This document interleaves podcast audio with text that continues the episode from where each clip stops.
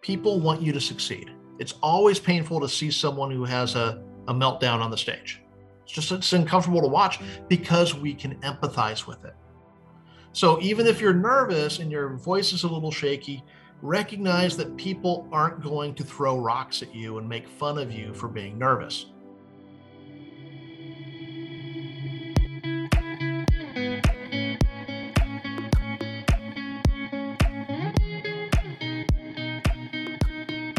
Welcome to Making It to Market, the podcast where we discuss everything about taking your product or service idea through to commercialization. I'm your host, Dahlia Kelada.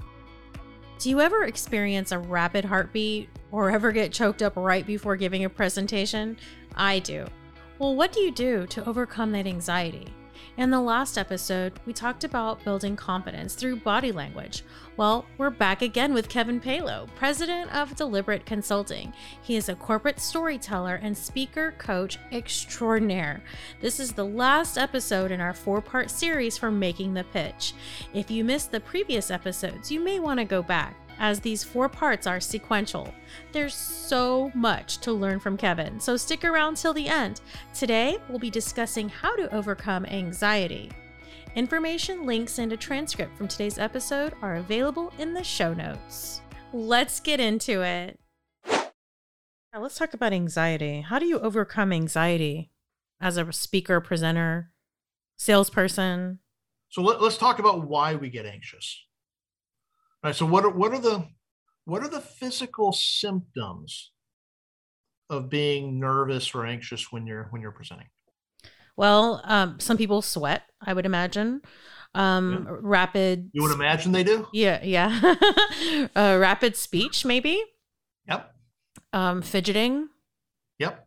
I think I'm one of those. I think I fidget some. Yeah, it, it's it's that's common. Going, forgetting your words forgetting forgetting, forgetting your purpose of being there.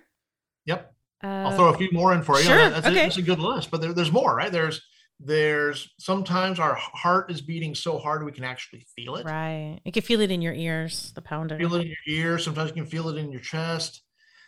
Butterflies in our stomach. Mm-hmm. Nausea. Feeling a little bit nauseous. Right. So when when we look at these symptoms, these are symptoms of your fight or flight instinct kicking in right?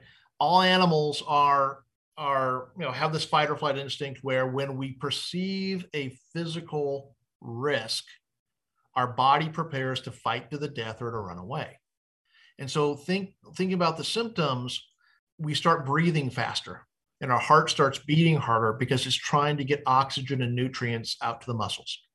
And our mouth gets dry and we start speaking fast and shallow breaths our heart's beating, and we start sweating because our body knows that we're going to need to cool down, whether we fight or whether we run, we need to cool down now. Your body doesn't need your brain, your higher function brain activity, as much as it needs your muscles. So it starts robbing your frontal cortex of blood and starts sending it to your muscles. That's why sometimes when we're really stressed, we just blank on what we're supposed to be saying our stomach. We don't need to digest food when we're fighting or running away so it starts you know taking blood away from our organs as well which why our stomach starts getting all squirrely. What are some of the other things? Um, fidgety. So our body needs to get energy quickly to our muscles to fight or to run so it starts kicking out a huge amount of sugar out of our liver and now our muscles have all this nervous anxiety and fidgetiness because your muscles suddenly have all this extra energy and we start doing all these weird ticks and things that we never do and we're talking to somebody in in, in the hallway and it freaks us out it's, because we're suddenly hyper aware that we even have hands. Yes, yes. Right? You know, what, what, the hell am I doing with these things? So if you were watching the Zoom right now, you'd be laughing because I'm doing all these weird little ticks with my hands and face. So it's it's you know these are all symptoms of that fight or flight instinct kicking in. I I forget to breathe. Yeah. I forget to breathe. Like you said, shallow, but sometimes I'll I just won't I'll stop breathing and it's yeah. I, then, you gotta take the Yeah. and, like and I, Yeah, and I can't have a complete sentence because I have no air. So I have to really force myself to stop and take some deep breaths before I continue. And it helps slow slow me down too. Helps offer clarity to what I'm going to say next. Yeah, agreed. Breathing breathing can help a lot the reason I'm bringing all this up is I want you to understand this, you know, the anxiety is just a physiological response. It's completely normal.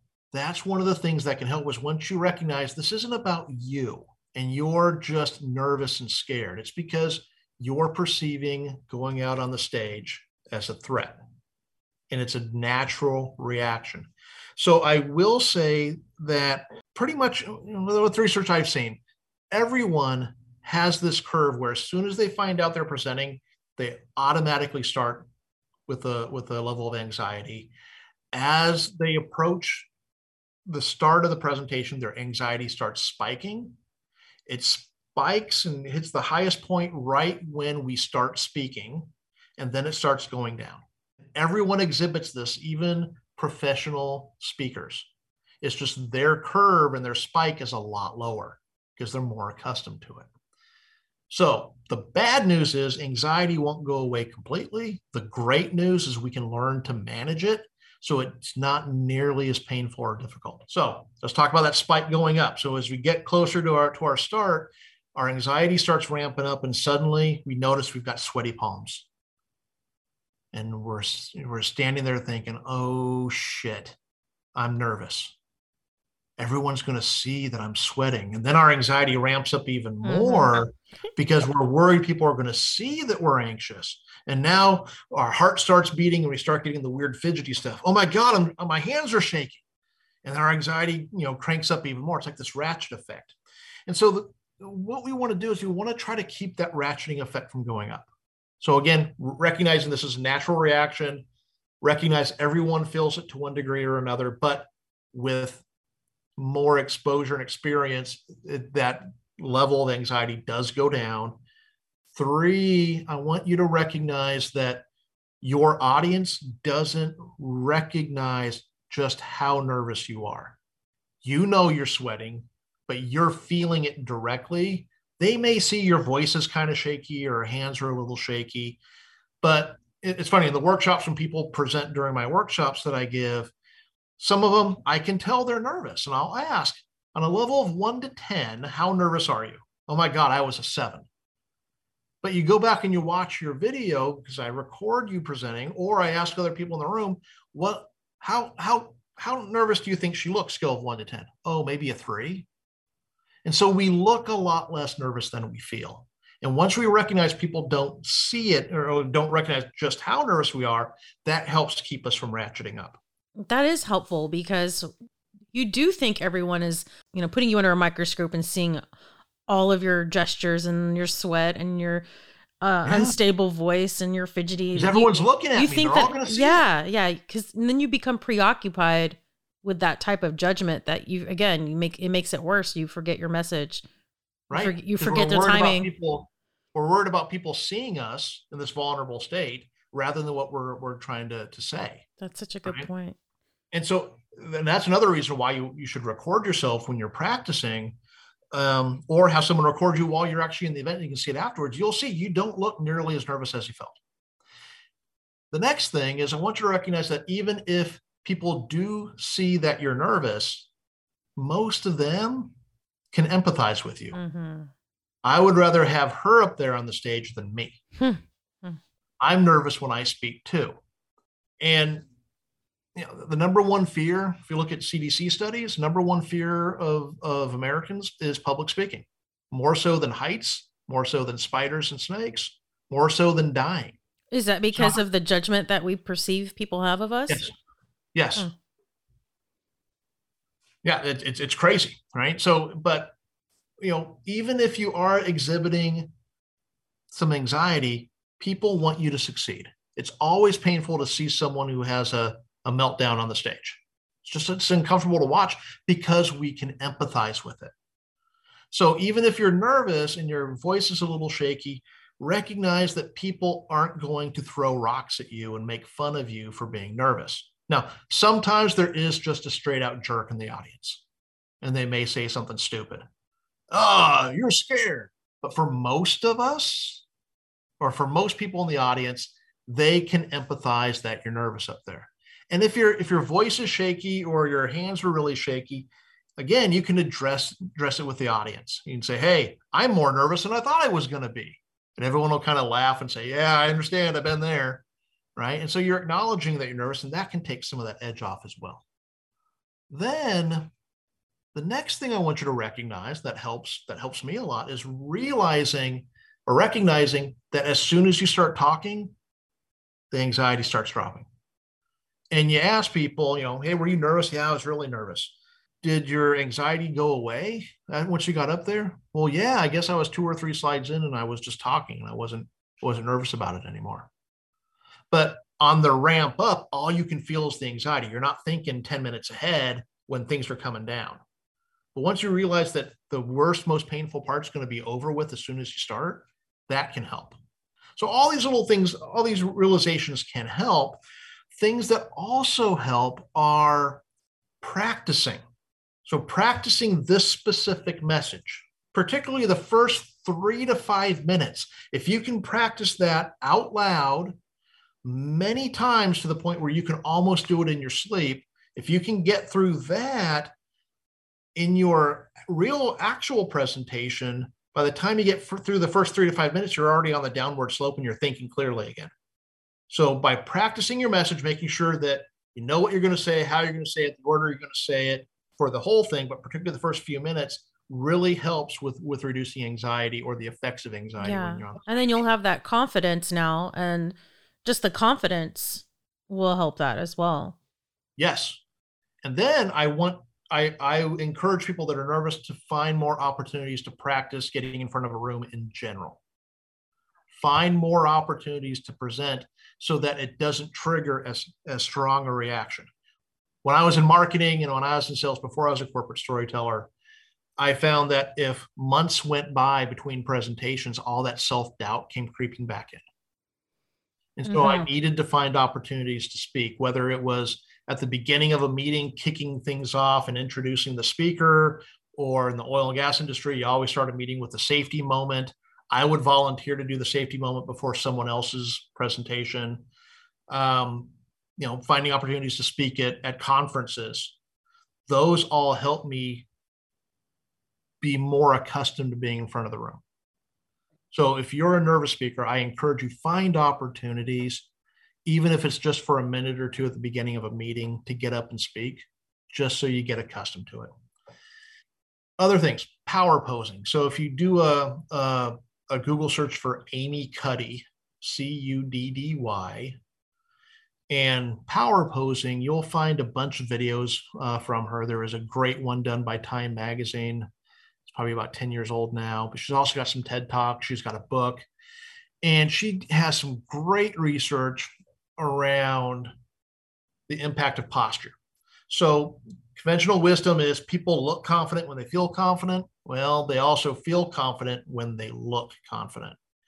And what she found is that in primates, if you take up more physical space, so think of the Wonder Woman pose with your arms on your hips, with your feet spread apart, or someone at a desk with their with their hands behind their head and their arms out at their side taking up more physical space is a sign of dominance.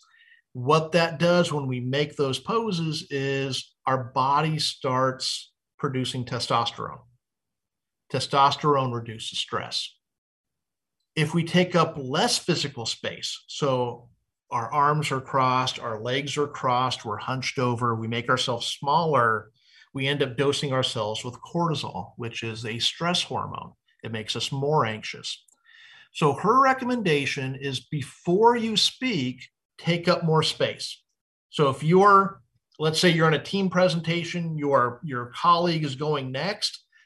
If you're the, know, your colleague's up there now, you're going next. Before you walk out to, to the front of the room, stand on the side of the room doing the Wonder Woman pose for two minutes.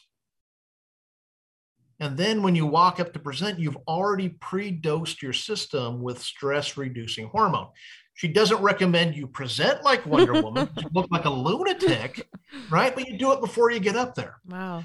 The worst thing you can do is before you go up to speak to be hunched over your notes or, or over your phone and making yourself small because now you're predosing yourself with more stress. So really interesting stuff. And you, you think about this, you know, people who are waiting to go in for a job interview are typically in the hallway, hunched over, looking at their resume or looking at their phone, and they're doing the worst thing they can possibly do before they're going in for an important interview. Wow, never so thought about that. Power posing. It, we try it, you know, so I get nervous when I'm in front of a room as well, particularly if it's a, if it's a new customer and I've got you know a different case study I'm showing, and I'm not exactly sure if the value that I'm going to be presenting is is a fit for them or some of their specific examples. I'm a little bit nervous about that, and I tend to power pose before I go out and start talking. Seems to help. That's an amazing idea. I've never thought about that before. Yeah, it's cool research. Yeah. So go out and do a search for Amy Cuddy and power posing. Watch, you know, watch one of those videos, you know, about five ten minutes long. It's really, really interesting stuff. I'm gonna practice then, my Wonder Woman. you practice your Wonder Woman. And and to the point you made with breathing, breathing exercises can help as well. If you're, you know, waiting to go up in front of the room or up on the stage and your anxiety starting to, to spike and you're breathing fast, take slow, deep breaths. You know, you know, I've I've heard one person say they they cover one of their nostrils and they breathe in and they try to do like a 15 or 20 second, you know, counted breath, slow breath in, hold, and then release out through the other nostril. And just by concentrating on their breathing, it's not the breathing itself, it's the concentrating on the breathing that helps reduce reduce their anxiety and get them recentered. You know, um, actually, breathing techniques like that uh, can actually reduce blood pressure too, like considerably. Just after yep. maybe two minutes of cycling, breathing in and holding at the top, and then breathing out and holding at the bottom, you can just instantly reduce your blood pressure. So it's a physiological response to breathing too. It's not just collecting your breath. It, yeah. There's a whole systemic response to it. Yeah, it's interesting. Right? So there's things that we can do to help reduce. All these little things can help reduce that anxiety. And the funny thing is, by reducing the anxiety a little bit, we're also reducing the height of the spike, but also the ratcheting that happens. Mm-hmm. All this stuff really adds up and helps a sure lot. Sure does. Sure does. And then the, finally, you know, the the the reason why it's so important to try to manage that anxiety too, or address the anxiety, is let's get back to lizard brain in the audience one of the problems is that when they sense that you are nervous, lizard brain picks that up as you lying. You're nervous because you're not telling the truth. That, that's not the case. It's just because you're nervous, right? But that's the way it can be received sometimes. So we do want to try to make sure we're, we're tamping that down. Yeah. So people build trust with confidence. They can, they build trust in your message and you as a person through your body language, through your articulation, through your ability to control the the moment. Because yeah. if you're a speaker, you are in control of that moment. And it's like you said, when you walk in with a smile, people smiling back because you're in control of that moment.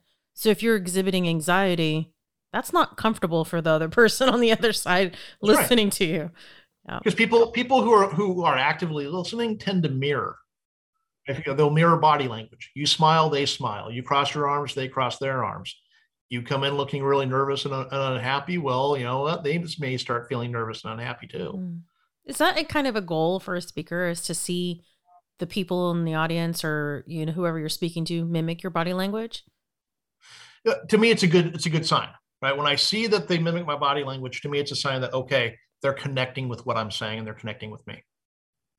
So it, again, interesting research here. You know, the mirror neurons, where when people mimic body language, their thoughts are also tend to be aligned as well. So if if if they're mimicking your body language, what that means is they are actively listening to what you're saying. That's a good sign. Yeah. And body language is is is, is interesting. So, you know, being able to read your audience is important. And so that's another reason why we want to make eye contact. We want to see their facial expressions. We want to look at their body language. And you know, that's one of the things I miss with COVID and doing almost everything over Zoom now versus being in person is that when I say something that I know is touching a sore point, I can tell because I'll say something and I'll see people in the audience turn and look at each other. right. This is something they've already talked about or they've experienced.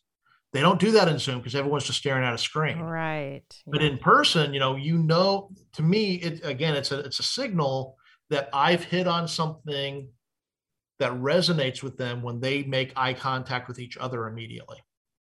Right. So I, I that's something I like to see, something that I really miss in Zoom. But also I can tell sometimes when people are uncomfortable. And so if you know, I want to raise a negative aspect, you know, maybe maybe they have a concern about my product or my solution or my idea, but they're too polite to say anything. But I can kind of read people start crossing their arms and, and leaning back and frowning. Sometimes I'll stop and say, Hey, you know, John, I, it looks like you're uncomfortable with that thought. I'd love, I'd love to hear what you're thinking. And John may say, well, no, actually, I was just thinking, you know, I like the idea. I'm thinking about how how I would implement that. Well, at least you're giving them a one a chance to to agree with their with your concern, or you're getting them to voice that no, actually, I like it, but I was thinking about the complexity of how I'd do it. That opens up a whole nother range of conversation, right? And, and again, it's getting them to engage and engage both with the message and with you. So I, I would encourage if you see people who are showing some discomfort in the audience, don't call them out, but ask them, hey, it looks like you're uncomfortable with this. What are you thinking? That can be a valuable tool. Yeah, I, that's actually a a way to take the energy off of you back onto somebody else too. Yep. And it also helps funnel your conversation in a more strategic way. Because how yep. would you know that that person ha- was interested but just didn't know how to apply it. Because that's a practical use case that other people in the audience might want to know. Yep. Or if he's worried about that that's probably something they're worried about too. Mm-hmm. right? So being able to voice those things is good. And you know and if you did your message right and you and you know your customer well well you probably know what their concerns are going to be why they wouldn't pick you. And if you don't address those concerns and they don't mention it during the during the the meeting well now you've lost an opportunity to to help them overcome those objections or those concerns they don't come up unless you ask I'm with Kevin Paylow of deliberateconsulting.com. Stick around till after the break. You don't want to miss his advice for how to handle a heckler. We'll be right back.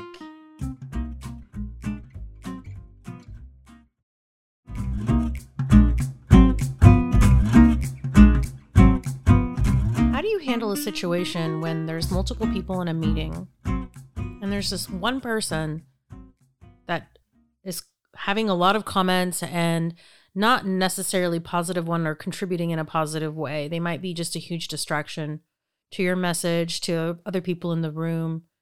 Um, almost not necessarily heckling, but they could be. How do you handle a person like that? It's it's difficult and it depends on who the person is. What I mean is, are they the decision maker?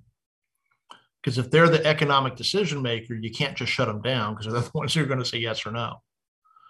But what, so, so I, I, this happens all the time. There's that guy who has to add his opinion or outlook or two cents or context or or you know plays the devil's advocate on every single thing that you say or anyone else says in the room. We've all seen that guy. And he is a, you know, and you can humor him for, you know, the first couple of times, but after after a few times it just gets tedious. And they're they're disrupting the, the flow, not just of your message, but of the of the of the whole meeting. Of the whole thing, and they're sucking your energy too. Yeah. Well, the thing is, again, if you're making eye contact with people, you'll see his peers start to roll their eyes. Oh boy, here we go again, right? And th- know, believe me, they're sick of, of of his devil's advocacy just as much as you are.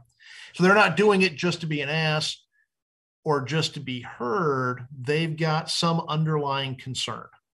So we want to empathize with them. We want to try to help them understand it. But if someone is being really disruptive or just won't let something go, one of the things you can do is just, you know, look to the group and say, okay, John, clearly you and I aren't aren't aligned here can is it okay if we have a one-on-one afterwards and discuss this so that's one way to kind of take it off and, and be able to, to have the conversation with him separately so that he's not dragging down the entire group. Or you can say to the group, you know, we, we've only got another 30 minutes left and we're having a lot of discussion here. As a group, do we want to keep discussing this? Is this a big concern for, for your team? Or do we want to move on and make sure we cover the other the other stuff? that we had planned to cover. That's great and advice. 95% of the time people will say, good God, let, us yeah, we'll, we'll table this. Yes, please keep going. Because again, they're sick of hearing John complain too. Mm-hmm. Does that make sense? That's great advice. Yeah. So ask the group. And if it really becomes egregious, you know, we can do, you know, you know, what people tend to call a parking lot. On a whiteboard or on a piece of paper. You can have topics that need more discussion. And we'll okay let's let's put this in the parking lot so we can discuss oh, later. oh that's such a great suggestion. And so then it keeps a yeah. list everyone can see here's the things that we still want to talk about but we're not going to belabor the point now right right and they don't have to keep bringing it up because it's tabled and everyone can see that it's uh-huh. that's, that's such a, a great technique to put it on a board like that not just say hey let's talk about it later but actually have a visual of all the things you want to talk about later or offline or one on one. That's such a great idea. And one way to think about it is you're validating their concerns. Yes. Putting it on a list and they can see that you're yes. you listened enough to actually write it down. Right. Yeah. And then the, the final point here, or point I like to make here is don't try to change that guy's mind on the spot in that meeting. Because the reality is we, we're going to end up backing him into a corner if we try to attack it with logic and data and other stuff right now we don't need to change his mind right now. What we need to do is keep him from infecting the rest of the room with negativity or or pushback against your idea. And that's where a lot of people go wrong is when they get objections, they try to, to argue the point and win the argument. But what they end up doing is just alienating most of the room. We're sitting there for five minutes listening to this back and forth.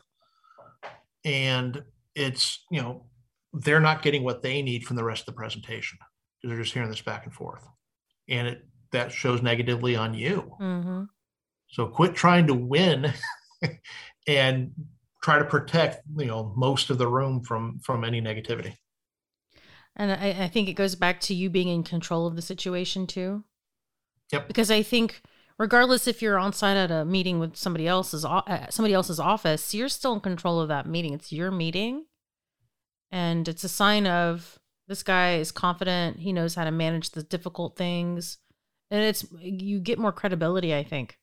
Agreed well and even if even if you can't control the meeting and that other guy you can still control your own response yes. mm-hmm. are you coming across as reasonable or are you coming across as just you've got to win because most people don't want to work with someone who has to win Right? They want to work with someone who's enjoyable to be around, who's reasonable, etc. Absolutely. Well, cool. Yeah. yeah. I love that. I love the conversation about body language and voice and uh, using the tools that we come with and just kind of refining that. But it's so important, like you say, to practice that so you can really you you might have an idea of how you're presenting, but until you actually hear it um, from a recording, it's really hard to your perception might not match the reality is what i'm saying. What are the six inches of doom? Six inches of doom it's easier when you can see the when you can see the the video but essentially the six inches of doom is the six inches between your brain and your mouth Okay. Right. So, what makes perfect sense when we're thinking about something doesn't necessarily make perfect sense when we say it. Here's where that's a problem. Lots of people, when they think they're practicing, they're practicing in their head. They're thinking what they're going to say. But thinking it and saying it are two different things. So, what that means is when you're practicing, you have to say it out loud or it doesn't count as practice. It's just thinking about it. I encourage you to practice in as realistic situation as possible. So, if you're presenting to a group of people, try to get a group of people to present to, to, to practice with. Even if they're colleagues, even, and you're just preparing to go in front of a room of customers. Or if you're going to be presenting on Zoom, well, do your practice through Zoom. Because it's not just the slides. You, you got to know, you know, are you dealing with the chat box, making sure that you're able to share the content, advance the content. You know, all that takes time, takes some effort, takes some some some bandwidth of yours and so practice in the same environment that that you're going to be delivering in for real or as close to it as possible. That's great advice if you can't do that then at least record yourself with your phone or with your laptop. And then when you go back i, I want you to review your presentation because what's the point of recording it if you don't review it? And there's a couple of ways that that you can do it a couple of different ways you can do it. One is watch and listen just do you notice anything? But if you really want to get into the body language part mute your video and watch yourself. Yeah hmm. if it's on a recording can you you know sometimes you have the ability to play it back at faster speed like 2x or 4x and that's really where you're going to see repetitive motions the Texas two step or the the knife hand or the counting because you're doing it so quickly, those patterns become very, very apparent. And so if you're looking at body language, stop listening to yourself and just watch yourself.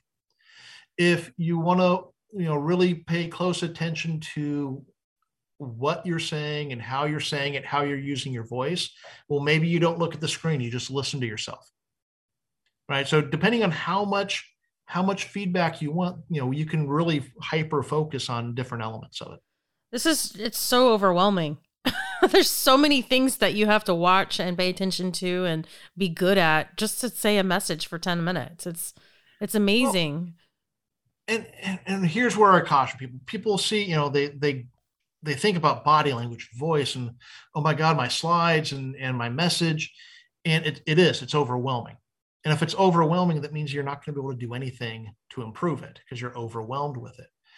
So when you're trying to get better, let's say, you know, the biggest thing you notice that's distracting for the audience is your filler words. Well, focus first. What advice do you give to someone who's going into, going into this and who's nervous? And then once you've got a pretty good handle on that, well, then maybe it's, you know, I talk too fast. Okay, then start working on that until that's manageable. And then maybe it's, you know, I'm I'm doing the Texas two-step. Okay, well, then focus on fixing that in the next presentation. Don't try to fix it all at once. Figure out one thing that's most distracting and tr- work on reducing or eliminating that. One thing at a time. That's good advice. The goal is not to be perfect. The goal is to get better each time. That's that's comforting because that's a lot of pressure to have everything perfect right off the bat. Yeah. And the reality is you're never going to get to perfection. There's always things we can do to improve. And that's good. We want to keep improving, but we're also human. Right? We're not robots, we're not actors. So, Kevin, is this something that you coach people on? Yes. Presenting on stage and presenting in general? Yes. So I, I focus on the messaging side because that's where most people struggle. There's a lot of, of training out there for general presentation skills. I, I try not to, to, to get too deep into that. Um, but because I'm coaching people on how to be better at the messaging side, well, I've got to be able to help them when it comes to their delivery as well. And so in the training, yes, we talk about all these things we talked about today. Uh, when people practice presenting in the workshops, you know, we give feedback and coaching on the body language and voice in addition to their message. But when I'm doing consulting and coaching for a specific message, so you know, the uh, company is going in to pitch, you know, a 20 million or 200 million dollar contract, and they've got a big team presentation that they've got to give you know i'll come in i'll coach them on building a better message make sure that their media is focused and clean like we talked about you know not having too much content on a slide and then i'll run them through the practices and we'll do dry runs and a dress rehearsal and complete with practicing being interrupted with questions. Wow so that they're prepared for the actual meeting itself.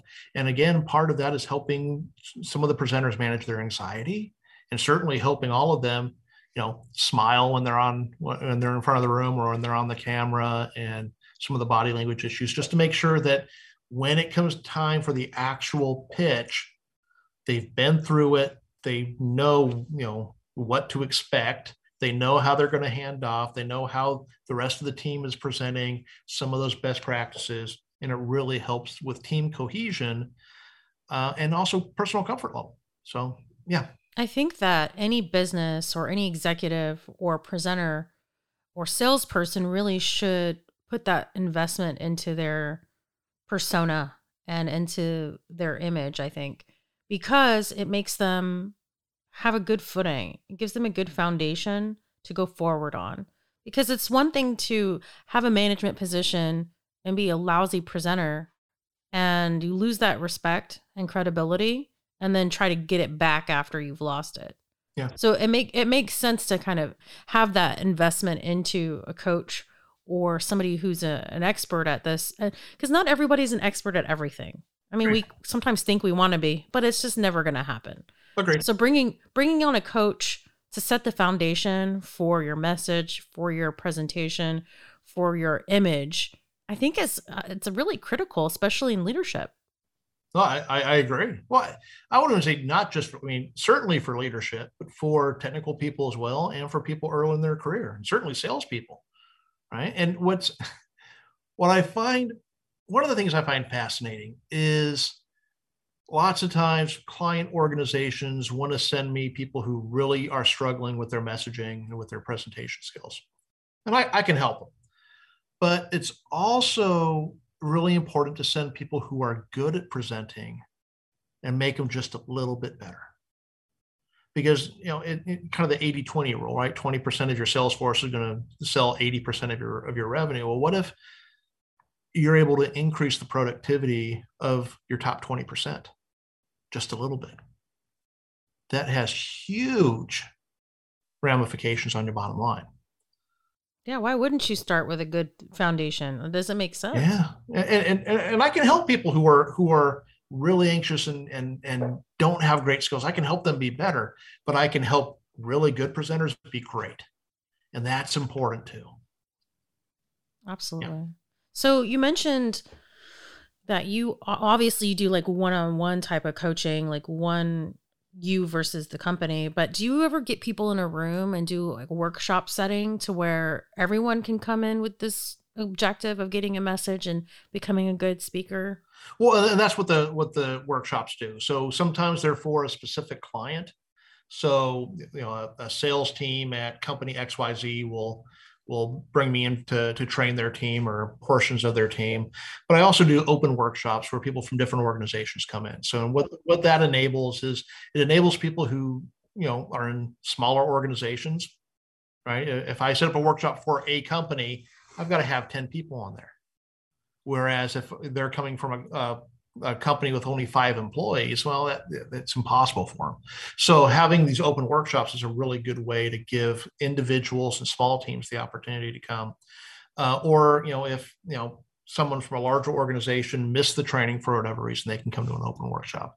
And it's really interesting the different dynamics in an open workshop because in an open workshop, you've got people from different industries and different companies and the dynamic is really different because people are hearing about stuff they've never heard of before and they don't know your products. They don't know your industry. And they will ask a ton of questions which forces the presenter then to get out of the molecular level and bring it up to a 30,000 foot view that anyone can understand. And and you know that's important. You know you know some advice i have for people just in general is your presentation should be able to be understood by a random person sitting next to you on an airplane. The level of technical detail should be an average person off the street. If they want more detail, they'll ask. And by having these open workshops, people who don't understand drilling fluids or don't understand um, you know the CBD market, being able to talk to them you know, and and address you know their concerns and questions, that's a good thing. Your workshops, your open workshops, do you do that? how do you do that? When do you do that? Do you have anything upcoming? I, I do them about every three months or so. And right now, most of them are scheduled to be done remotely, so over Zoom. oh, that's convenient. Yeah, well, since COVID, that's just just been the reality. Yeah. Almost everything is, has gone to virtual. I I prefer face to face, but I do too. but we you know I we've sh- we've shifted almost completely to to doing it remote.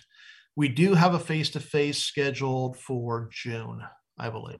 We do those Okay. once or twice a year, but again, since COVID really hit, it's it's you know it's mostly been been been remote.